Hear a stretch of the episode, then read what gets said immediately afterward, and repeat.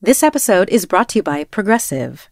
Most of you aren't just listening right now. You're driving, cleaning, and even exercising. But what if you could be saving money by switching to Progressive? Drivers who save by switching save nearly $750 on average, and auto customers qualify for an average of seven discounts. Multitask right now. Quote today at progressive.com. Progressive Casualty Insurance Company and Affiliates. National average 12 month savings of $744 by new customers surveyed who saved with Progressive between June 2022 and May 2023. Potential savings will vary. Discounts not available in all states and situations.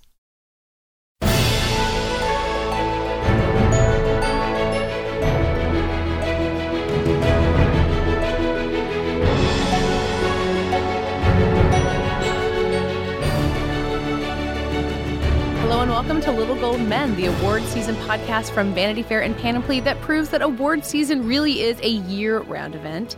I'm Katie Rich, the deputy editor of VanityFair.com, and I'm here with Vanity Fair's film critic Richard Lawson. Hello. Uh, this week, we've once again lost Mike, but gained another special guest in Franklin Leonard, who is the founder and CEO of The Blacklist, which is a source for screenplays within Hollywood and more generally, the perennial answer to that question where are all the good original movies in Hollywood? Uh, we'll talk to Franklin about his work in uncovering great unproduced screenplays through the Blacklist and in working with up and coming screenwriters through the Blacklist website, and then how those films that get made inevitably lead to the Oscars sometimes. From there, Richard and I will look at the next award show on the awards calendar, the MTV Movie Awards. It's what we've all been looking forward to for years now. We'll take a look at who's going to take home the golden popcorn and whether any of this actually matters, except for Best Kiss, which I think we can both agree is the most important award of the entire year. I think history bears that out. Yes. Um, but first, we're going to look at the weekend Oscar news, which is uh, pretty quiet. We're still waiting for Cannes to announce its official lineup, and uh, the Tribeca Film Festival here in New York hasn't gotten started yet. Well, Woody Allen's new movie is opening Cannes. Uh, Richard, you've been there. Does that mean anything? Is this surprising at all? no, I mean he's big at Cannes. He it's just a good venue for him, especially since he's been working in this Euro vein. You know. Yeah. Um, so no, I mean, I for me, honestly, cynically, I'm just really excited that Kristen Stewart and Blake Lively will be red carpet presences at Cannes. I think for our sort of photo team at VF.com, that's good news. You know, Blake Lively last year or two years ago, rather, um, the captive uh, Ryan Reynolds movie was uh, in competition, and she was also Blake Lively was there supporting her husband, but also was there partnered with some fashion brands, and so she she walked I think like five or six carpets, and like the photos were incredible because she's always so well dressed and Yeah, if you you've know. never paid attention to the Cannes red carpet, it really cannot be something. overestimated how incredible the fashion is. Like people who will show up at the Oscars wearing something very just like demure and like normal Oscar dress will wear something incredible to the Cannes red carpet. And as someone who has walked the red carpet at Cannes before, uh, last year, me and uh, our colleague Julie Miller, uh, Julie Miller got us into the opening night, and so we had a car take us up to the, the red carpet and get out. And I honestly still can still hear the collective sort of like sigh of disappointment when Julie and I walked out of the car, and there was we were not famous people, and we just sort of scurried by all the photographers. Yeah, I mean, but even just standing on it and seeing all the photographers is quite something. So you can really understand why uh, the celebrities get as dressed up as they do because it really is such a moment. You know, and the carpet is about I don't know thirty feet wide, and it's it's really quite something. yeah, so even for those of us who don't get to go, we can look forward to seeing the lineup get announced and seeing which stars are going to be wearing. Yeah, which should be in a couple weeks. I just sort of anecdotally spoke to a publicist who represents a lot of big people, and she didn't even know if she was going to be going because she didn't know what movies were being selected. So they're really keeping it tight. Um, you know, obviously there are some some predictions in, in mind, but maybe that's for another episode. Yeah, this is the uh, the French just do whatever they want to do, I guess. Yep. And then this week marks the release of Demolition, the Jake Gyllenhaal movie that I've been seeing ads for nonstop somehow. It was the opening film of last year's Toronto and might be this year's first. This had Oscar buzz. Yeah. Uh, contender Richard, Yeah. you saw it and I didn't. Uh, just a quick yeah. word for Demolition. Uh, yeah, I mean it's Jean Marc Vallée who uh, did uh, Wild and uh, Dallas Buyers Club, and he's a really talented director. Kind of got a very has a very sort of unique signature style, and he's been big with Toronto. He's a he's a Quebecois filmmaker, so they obviously want to support Canadian filmmakers at that festival. So they gave him that big plum opening night slot, which uh, you know I think reaction to the movie was was mixed at best. I would say uh, good performances from Jake Gyllenhaal, Chris Cooper, and Naomi Watts but uh, it you know it it doesn't really come together. It's sort of it's yet another troubled, broken down man saved by semi magical kid kind of movie. I saw St. Vincent. I feel like I don't need to see this. Yeah, yeah. So it's kind of in that vein, a little bit darker than, than Saint Vincent, but um, and certainly you know younger. Jake Gyllenhaal is younger than Bill Murray, but but yeah, it's not. It, I think that its release time is it, it is telling. You know what's funny is that Jake Gyllenhaal like got sort of close to a Best Actor nomination for Nightcrawler because that film was Yeah. so impressive, and then since then Southpaw and this have just been kind of like two whiffs in a row for uh, you know serious consideration. Yeah, and the funny, I mean, whiffs, yeah, definitely, but you know, he's good in both of them, but Yeah. it's just the movies just don't come together, and and you know, you can see on paper why this, why Demolition would be such a good idea. Um, you know, Vallée directed McConaughey and Yeah. Jared Leto to wins and a nomination for Reese Witherspoon, and you know, uh, this, the the the premise is sort of you know well tested in in the awards race field, but yeah, there's just it, it's a little bit. Uh, it's it's a little bit I don't know self indulgent the movie Yeah. or something. Jake's big Oscar campaign. It's it's it's imminent. I can sense it. Like It'll happen. We'll be there in a couple of years. yeah, totally.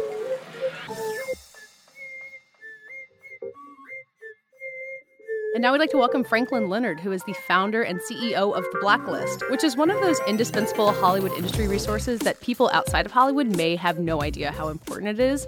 So, Franklin, to start, uh, first of all, welcome. And then, what is The Blacklist and why is it so important, as I, as I have just said?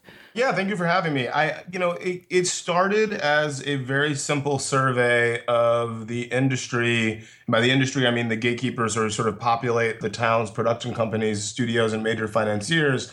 A, a survey of their most liked unproduced screenplays. And I was working for Leonardo DiCaprio's production company in 2005. I was desperate to read some good scripts over the holidays.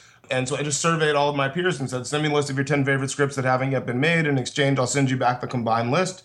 And over the last 11 years that we've continued to do it, it evolved into something of an arbiter of taste for unproduced screenplays. And, and they've had great success at the Oscars um, and other major awards. Um, and then in the years following, you know, we've evolved into a, um, a two-sided marketplace that allows any writer from around the world to upload their script, have it evaluated, and if it's good, we sort of repeat the process that we do with the annual list, which is to say that we we tell the entire industry, "Hey, there's a great script here. You should do something with it." and and quite gratifyingly, a lot of people do. Um, I think we shine a very bright spotlight on a lot of very good material, which goes on to become great movies. Not all of it becomes great movies, but on balance, I think more often than not it does you know, people can read more about that on our website. It's blacklist.com with no vowels, B-L-C-K-L-S-T.com. But uh, yeah, that's that's the sort of short version. Yeah. So so why is it? I think if you are kind of outside the industry and you so you're saying, oh well, there's all these great unproduced screenplays that all these people in the industry know that they know and like. Why aren't they being made? Like, why does it take something like the Blacklist to shine a light on these things? The industry has I mean, there, there are many components to the decision to make a movie, and I think that but two of the, the most important ones are, you know, the quality of the material and the quality that you think that the, the movie will be, but also just the financial reality of making a movie.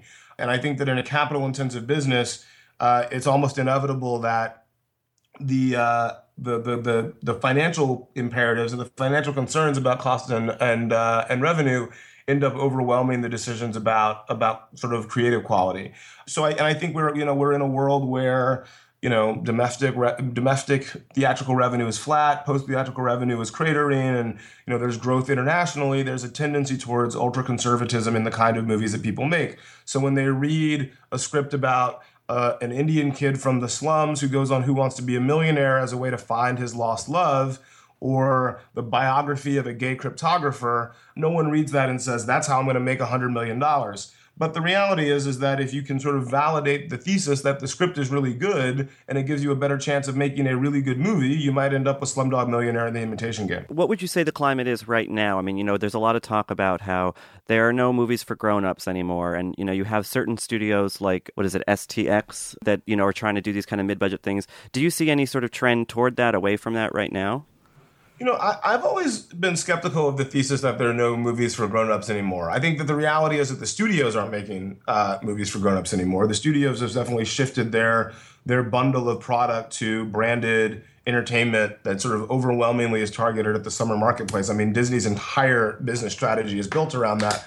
But I, I don't I don't know that I buy the idea that there aren't movies for adults anymore. It's just that those movies are being distributed by other companies. Um, and they may be a little bit harder to find. You may have to go to your local indie movie theater to see a movie for adults, but there are a lot of great movies for adults every year, and I think we see many of them awarded during the Oscar season. And they, oh, and then there's the also issue that they mainly come out between the Toronto Film Festival, and the Oscars. So the sort of September to, to February uh, movie going experience if you're an adult is a heck of a lot. Uh, there are a lot more options than if you're going between like late April and and late July. But no, I look, I just think that there's a shift in in who's spending money on what. The studios are spending money on big entertainments. Um, I think a lot of independent money and companies like STX that are trying to build a studio model around quote films for adults you know that's that's that's where those movies are getting made and they're being made on smaller budgets than they would have been made for maybe 30 years ago. But i do believe that they're still uh, getting made and thank god for that Another thing that I think if you're a moviegoer, you might not realize about the whole process of scripts is just how many scripts will be in Hollywood and how many will get purchased and never made, and how yeah. someone will get signed to a deal off a script that no one will ever make. Is that? I mean, you've been involved in this long enough that maybe you don't find it frustrating, but is does that is that the colossal amount of waste that it seems like to me, where there's all these great scripts that no one ever has an, any intention of making? It's definitely frustrating, especially when you find something that you love and then you have trouble getting it made, even though people have invested money in it.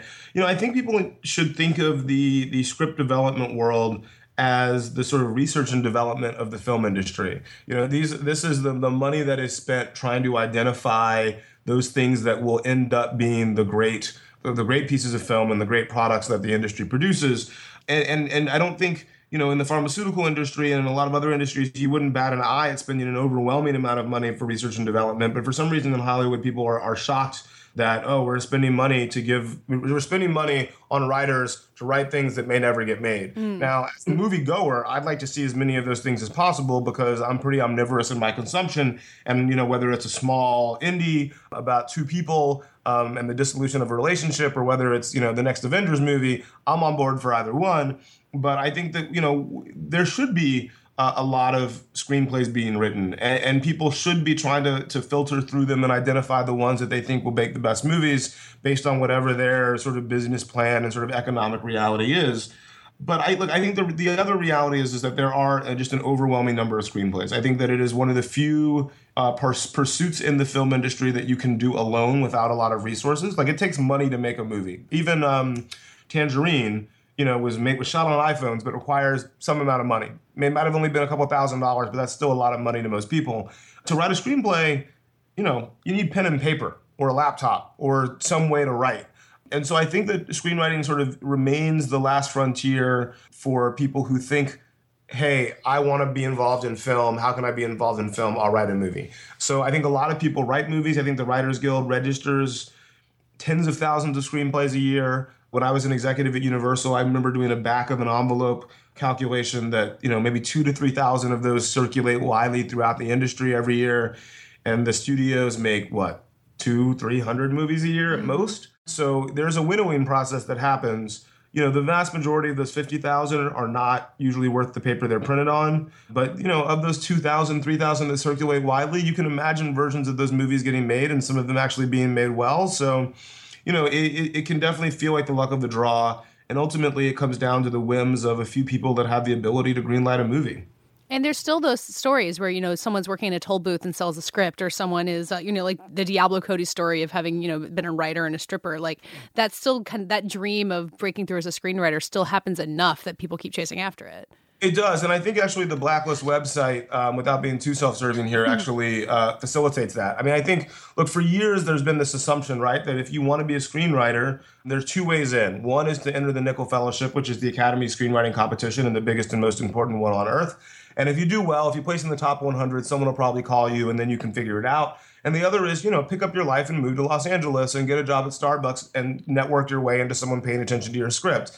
And you know, for me, and I think the Blacklist website has validated this conclusion, you know, the ability and willingness to move to Los Angeles has no correlation whatsoever to your ability to write a good story. And in fact, I would argue that it's probably inversely correlated because the reality is that most people that have the ability to pick up and move to LA are upper middle class. Uh, their parents are probably helping them pay the bills. Whereas, you know, if you're a single mother with two kids and a mortgage living in the middle of America, you've got a pretty clear acquaintance with what real life is like and the concerns of real people. And if you're a good storyteller, you can probably figure out screenwriting, and it doesn't require you to live in Los Angeles in a world where we have email and Skype and things like that. So now you mentioned The Imitation Game and Slumdog Millionaire, two blacklist scripts that went on to huge success. Do you have any like eh, are those the sort of prototypical examples you might give if someone asks you what is a blacklist script or is does such an example exist at all or more I mean because I know it's usually a pretty diverse array of stories and tropes and genres and stuff. I think that if there is a common thread to scripts that are on the annual blacklist, and I distinguish that from the website, although there is some overlap. You know, scripts that are on the annual blacklist tend to be things that at first glance are not going to be box office gold. So, you know, let's just look at all of the best picture winners that were previously on the blacklist Spotlight, The King's Speech, Argo. You know, none of those scripts were things that that on their face made any studio head say, "Let's spend $100 million on this movie immediately." But they were also wildly ambitious and told an emotional human story that that connected with people in a real way. Um, and I think those are that that's probably the thing that that most that, that's most represented on the annual blacklist. Things that are not obvious uh, movies in a sort of conventional 2016 Hollywood commercial way of thinking, but that are executed at such a high level that if you do make them and make them well, they have sort of limitless opportunity both critically and commercially in, in, in the marketplace. So something we've talked a lot about on this podcast, um, and uh, you know that the this industry in general has been talking about, you know, is the Oscars so white? This this question of diversity. Do you how do you think that that is represented by, or can be sort of that that cause can be furthered by the blacklist? Is that is that um, on your agenda for things of things to do with uh, the website and and the, the whole institution of the blacklist? Yeah, I mean, look, the blacklist takes its name from a twofold reference. The first is obviously to the blacklist of the uh, McCarthy era uh, and wanting to give tribute to those who lost their careers, a lot of whom were screenwriters. Um, as we saw in the movie Trumbo this year. But it's also a, a conscious inversion of the assumption that the, the, the, the, term black or the, the word black somehow needs to be a negative.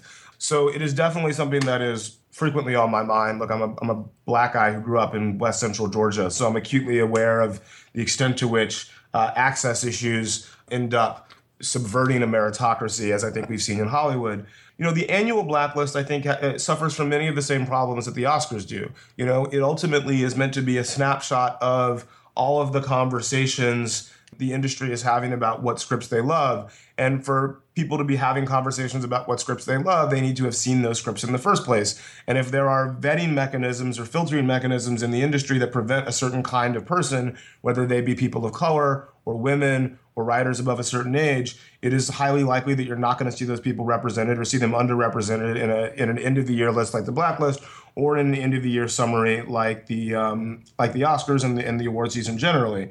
Um, the Blacklist website most certainly takes as part of its mission uh, to rectify some of that sort of anti-meritocratic biases that exist in the industry. You know, we have partnerships with with multiple studios to identify writers from previously underrepresented communities for guild minimum blind deals. Uh, we just partnered with Women in Film to launch a TV episodic lab, and we'll be doing more of that in the near future. We also just did a lab for female screenwriters uh, with the Athena Film Festival in New York. You know, Oscar So White, I think, is a, a consequence of industry so white, or and just like Oscar So Male is a consequence of industry so male. And I think that that is really just a sort of boiled down version of, you know, American power structure is so white, American power structure is so male. So I think as, as that begins to change, uh, we'll see Hollywood begin to change. And I, I, think we're at a really interesting moment where people are starting to realize that diversity is not just good from a moral and ethical standpoint, it's also incredibly valuable from a, a financial one. If you make diverse films from diverse points of view, and I, I mean diverse, including gender, race, uh, the LGBT community, and age, you are more likely to make more money. And I think the more people that realize that, the more diversity you're going to see, not because of a moral and ethical imperative, but just from a pure financial one. And I'm fine with that. Well, you're in a position to watch that change happen at an earlier stage, just in the script stage in terms of what's getting attention. And yeah, I think we all watched uh, the attention that Birth of a Nation got at Sundance this year and thought, okay, maybe this really is happening. Like we really are going to change the stories we're telling. But are you seeing those trends reflected in the scripts that are getting picked up or made? Like, are we, is Hollywood actually getting more diverse already? Not as much as I'd like to see it. I think yeah. we're definitely seeing some early sort of sprigs of growth, but I think we're far from a full growth forest that we need in order to sustain that. I mean, I think the other reality is is that you look at something like Birth of a Nation, right?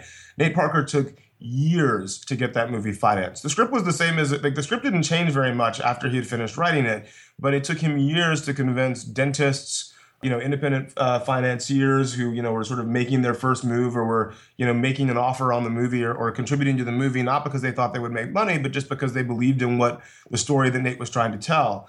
I think that, you know, the more Birth of a Nation success stories you have, the more likely it is that people are going to go, are going to say, hey, maybe I should look for a film about the Black experience. Maybe I should look for a, a story told by an African American female director. Maybe I should look for a film from a Mexican American director about the Mexican experience in the US.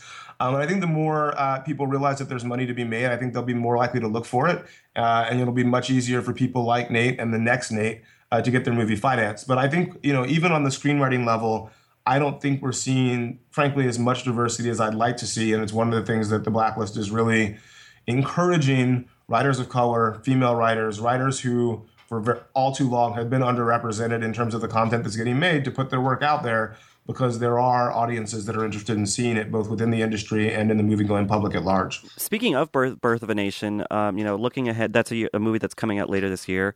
Are there any other movies, maybe based on Blacklist scripts, that you're that we should be anticipating? Uh, I should have done that prep this year. I have not taken that a close look yet. I try actually to not think too much about it until uh, until the movies come out.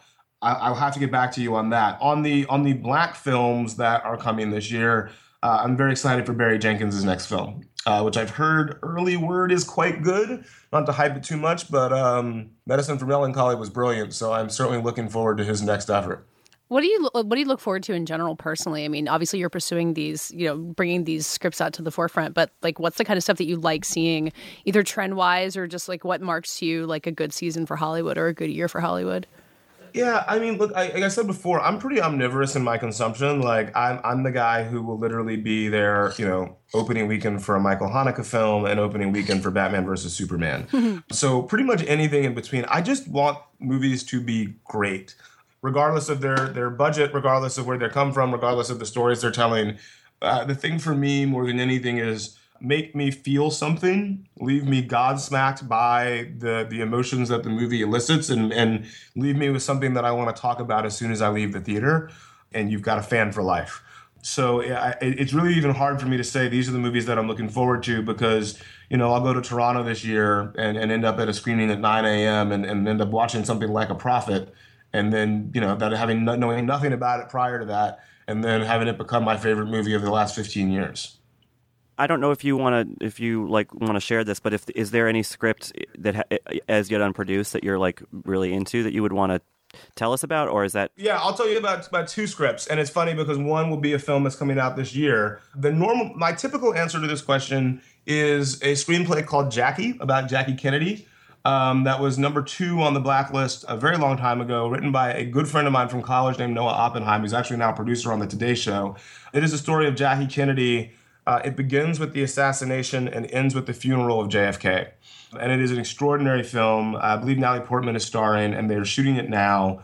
I am very much looking forward to that this fall, um, and I expect that it will definitely be part of the Oscar race. And then another uh, script that I just I'm shocked they have not made it yet, and I'm very excited to, to see it on screen uh, is a script by called College Republicans uh, by a writer named Wes Jones, who is actually a writer on Billions uh, this year. It is the story. It is a, a buddy road comedy about Lee Atwater and Karl Rove running for the presidency of the College Republicans, based on true events. And uh, I very much hope to see it on the screen uh, someday in the near future. But in the meantime, uh, the Blacklist is hosting it as a live staged script reading uh, on April 23rd here in Los Angeles at the Montalban Theater. Just go to the Blacklist website. You can find where to buy tickets. But that is definitely a movie, especially you know, uh, in the middle of the 2016 uh, presidential race, uh, where we're seeing the consequences of a lot of the political strategy that Lee Atwater and Karl Rove implemented oh so long ago when they were running for the college Republic uh, presidency of the college Republicans. It's a movie that I think is uh, would be informative and entertaining for for really everyone who might consider voting in the 2016 election or any election in the future. I feel like that one keeps threatening to get made. Like I keep hearing like Adam McKay was involved at one point. Like there's always talk about it and then it never happens. I think that is a perfect description. It, it keeps threatening to get made. I've wanted to do it as a live read for literally two years, as long as we've been doing the live reads. And every time I've asked, it's like, oh, it's about to go, it's about to go, and it still hasn't. And we managed to get it. Uh, we managed to get it for a live read this year. Uh, like I said, April 23rd, and I'm very excited for it. Yeah, my understanding right now is that John Krokidas is attached to direct it with Daniel Radcliffe and George Mackay starring. So that will be amazing when the movie actually does come together, and hopefully our live read uh, of it this month will will spur some people into action to get it made. Well, anyone in Los Angeles listening to this should definitely go to that. I'll be pretty jealous. Franklin, thank you so much for joining us. You get, actually have made me really excited to see Jackie and just kind of keep an eye on what the blacklist gets up to. It's kind of the answer to where are all the good movies. They're uh, they're coming out of there for a lot of the time. Uh, we try to be, and thank you so much for having me. And yeah, uh, Saturday, April 23rd, it's going to be really exciting. There's one other element to what we're doing with the live read that I think will excite a lot of people, but we're not quite ready to announce it yet. But stay tuned. I think I think you're gonna like it even more and be even more jealous when we announce what we're doing with this one.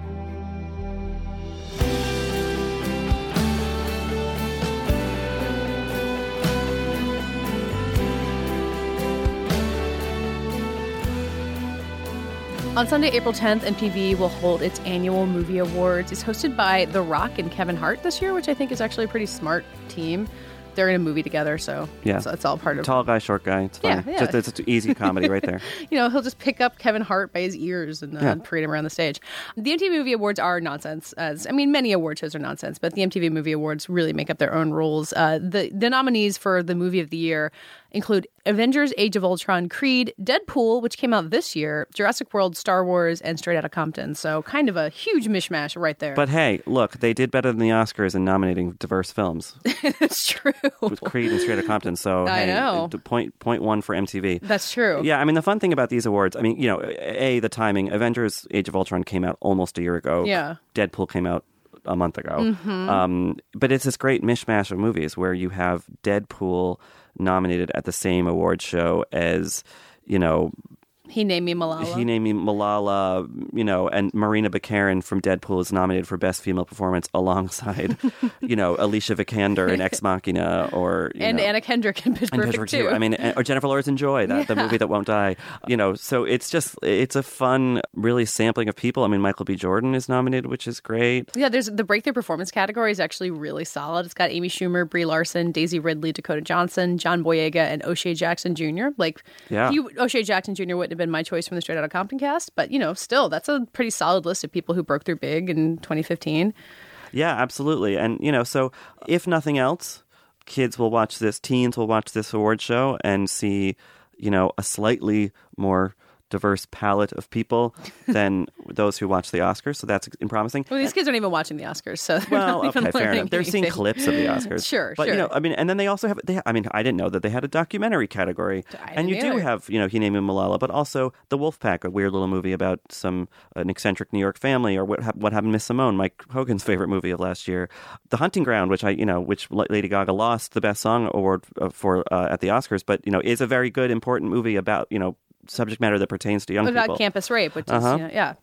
Yeah, so I don't know. I, I, do we have any predictions for this, or I mean, we could just go right to Best Kiss. I think Best Kiss is the Yeah. the only. I actually wrote a whole post about Best Kiss when the nominations came out There because go. once again they were weird and not representative of what you actually want in the category. Because they're you have these iconic wins in this category, mostly the Ryan Gosling, Rachel McAdams year, where they you know reenacted their kiss on stage. Right, that's right. Um, and so you kind of hope but also the Spider-Man, Yes. Kirsten Dunst, Tobey Maguire. I feel like that's the iconic Best Kiss. Yeah. So yeah, you have these kind of kisses that you like you remember and kind of ex- sum up the year in pop culture. And this year the nomina- the nominees include Leslie Mann and Chris Hemsworth in Vacation, which is a movie I saw and I don't remember them kissing. I was on vacation, so I did not see it. you had a much better time, I'm sure. And Margot Robbie and Will Smith in Focus, which I, I mean, Which sure, definitely came out a year ago. Yeah, more than a year ago, I Yeah, think. yeah. Mm-hmm. I mean, you got Fifty Shades of Grey on there, so sure, like maybe that's the winner. And then like Rebel Wilson and Adam Devine in Pitch Perfect 2, who are like this couple who don't Yeah. like each other that much. It's it's a weird list. yeah, I'm a, I'm a little bummed there isn't any. There's no same-sex kisses there on this. There are sometimes. Are, There have been in the are there non-jokey ones though? That's a good question. Yeah, just looking back in the past couple of years, I mean, there's some weird ones. There's there's Kristen Stewart and Dakota Fanning in The Runaways, which is a movie nobody saw, but was clearly just nominated for that. James Franco and Sean Penn in Milk. So there's something Oh, there. yeah. Nominated the same year as Paul Rudd and Thomas Lennon and I Love You Man, which is a whole uh, that was like a gay panic scene. Right, right. Um, so yeah, there's a there's a weird in terms of the progressiveness of the MTV Movie Awards. You can kind of watch it in this Best Kiss category and kind of jump back and forth between working and not working. Yeah, I'm gonna. I'm uh, if I were casting my vote, which I guess you can vote online, but I would probably go. I got to go with Johnson and Dornan for Fifty Shades of Grey. Even though they famously had no chemistry, right? I don't. I don't know. I'm a weird like sup- apologist for that movie. I think that movie's great, um, and and really well done. And I I thought they had chemistry, but maybe I think I actually said this in my review when I wrote about it a year ago that um, Jamie Dornan could have chemistry with like a mop. He's just Oh, so she's the so no. I mean, she's great, but like he's he's just so attractive that it doesn't really matter to me. I'm looking at what else I'm pulling for. Like you could get an award for Rey and Kylo Ren in Star Wars for best fight. That would be Yeah. very satisfying. Best virtual performance could give an award to Amy Poehler for Inside Out. That was an amazing performance. Mm-hmm. That's not going to get recognized anywhere else. No, there's like a. I mean, who knows how much these uh, statues mean anything? It would be kind of fun to see Tom Hardy win for best villain for The Revenant, just to see Tom Hardy accept an award at the MTV Movie Awards, which For- won't happen. But Yeah, I'm pretty sure he won't show up, and we'll, for all we know, lose to. I guess the guy is Hugh Keays-Byrne is the one who plays uh, Immortan Joe, Yeah. Wow. Yeah. I mean, I hope he goes. That guy That'd be great. deserves a trip to the MTV Movie Awards. yeah, absolutely. And he's Uh, nominated against Samuel Jackson in Kingsman, a movie that opened more than a year ago. Yeah, and that's that's that's one of the. It's kind of like the Golden Globes in that way, where it's like, wait, that show, you know, Yeah. because they, just the timing is off, the scheduling is off. But I don't know. I think that most importantly, other than Best Kiss, obviously, is let's just have Leo cap off the year with the win for The Revenant. Just Mm-hmm. Oh one God. last one last award for The Revenant. Yeah, I think for he, him. I think he needs it. Yeah, and, and, you know, I feel like he um, he was definitely a Best Kiss nominee for Romeo and Juliet or Titanic, right? He Oh, has to have been. So so maybe this would be a full circle sort of fe- I wonder if he's been snubbed by the MTV Movie Awards the way he's been snubbed by uh, was snubbed by the Oscars until this year. I, I, don't, I don't know. I, I I bet they've been kinder to him. He lost Oh. the uh, Best Kiss statue for the Titanic year to Adam Sandler and Drew Barrymore in The Wedding Singer. Oh, And then the year before, lost for Romeo and Juliet to Will Smith and Vivica Fox in Independence Day. Oh. Wow. That so ne- neither of those a track for perpetual. Best Kiss bridesmaid. well, too bad he's not nominated for Best Kiss for The Revenant, Him and the bear, or and yeah, The Snow. Frozen River. Best kiss between Leonardo DiCaprio and Bison Liver. I mean, he really earned that though. That's true.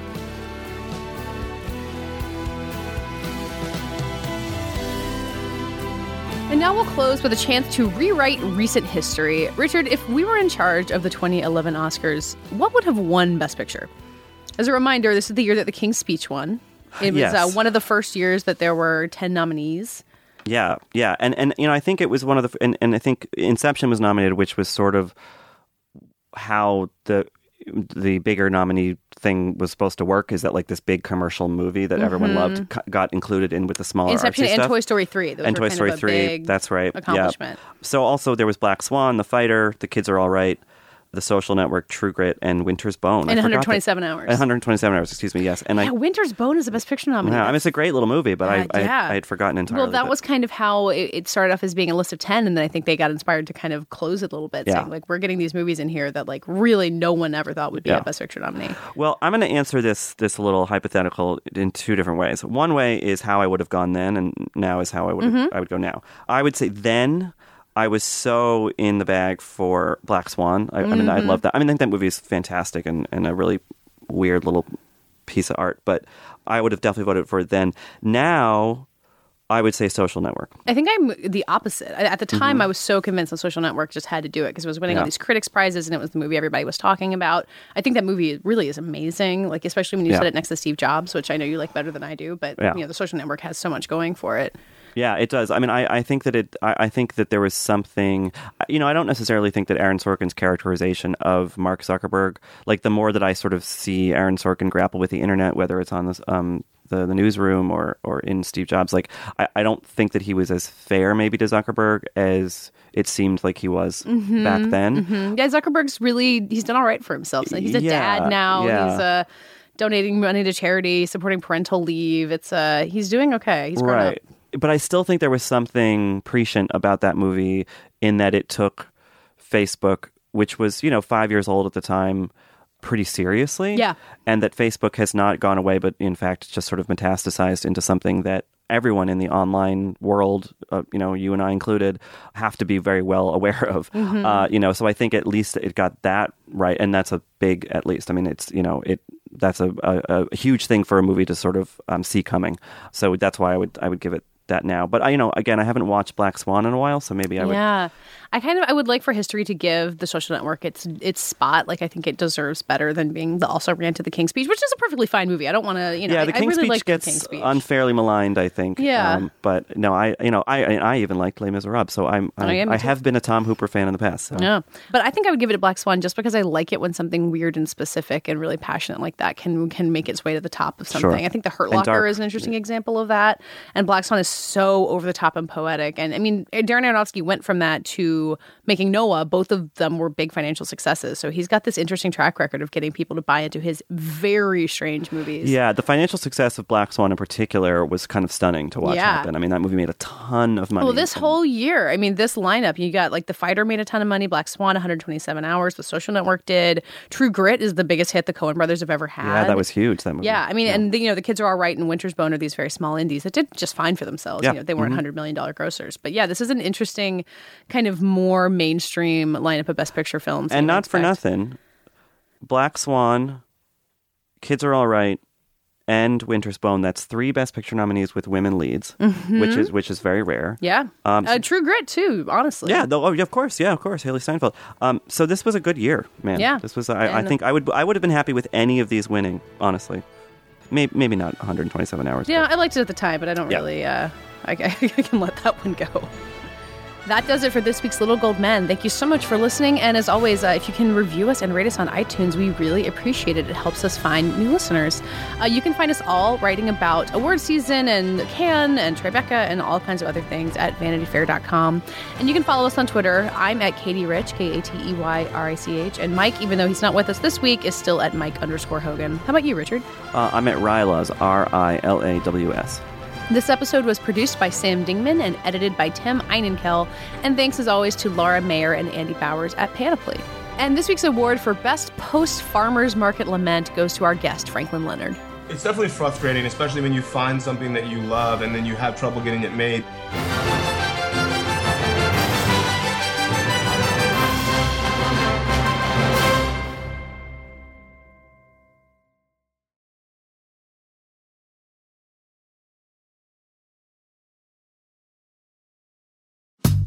Hey, I'm Brian Stelter, host of Inside the Hive from Vanity Fair. This week, with the help of Dan Adler and Olivia Nuzzi, we're going inside the media circus swirling around Donald Trump's criminal trial.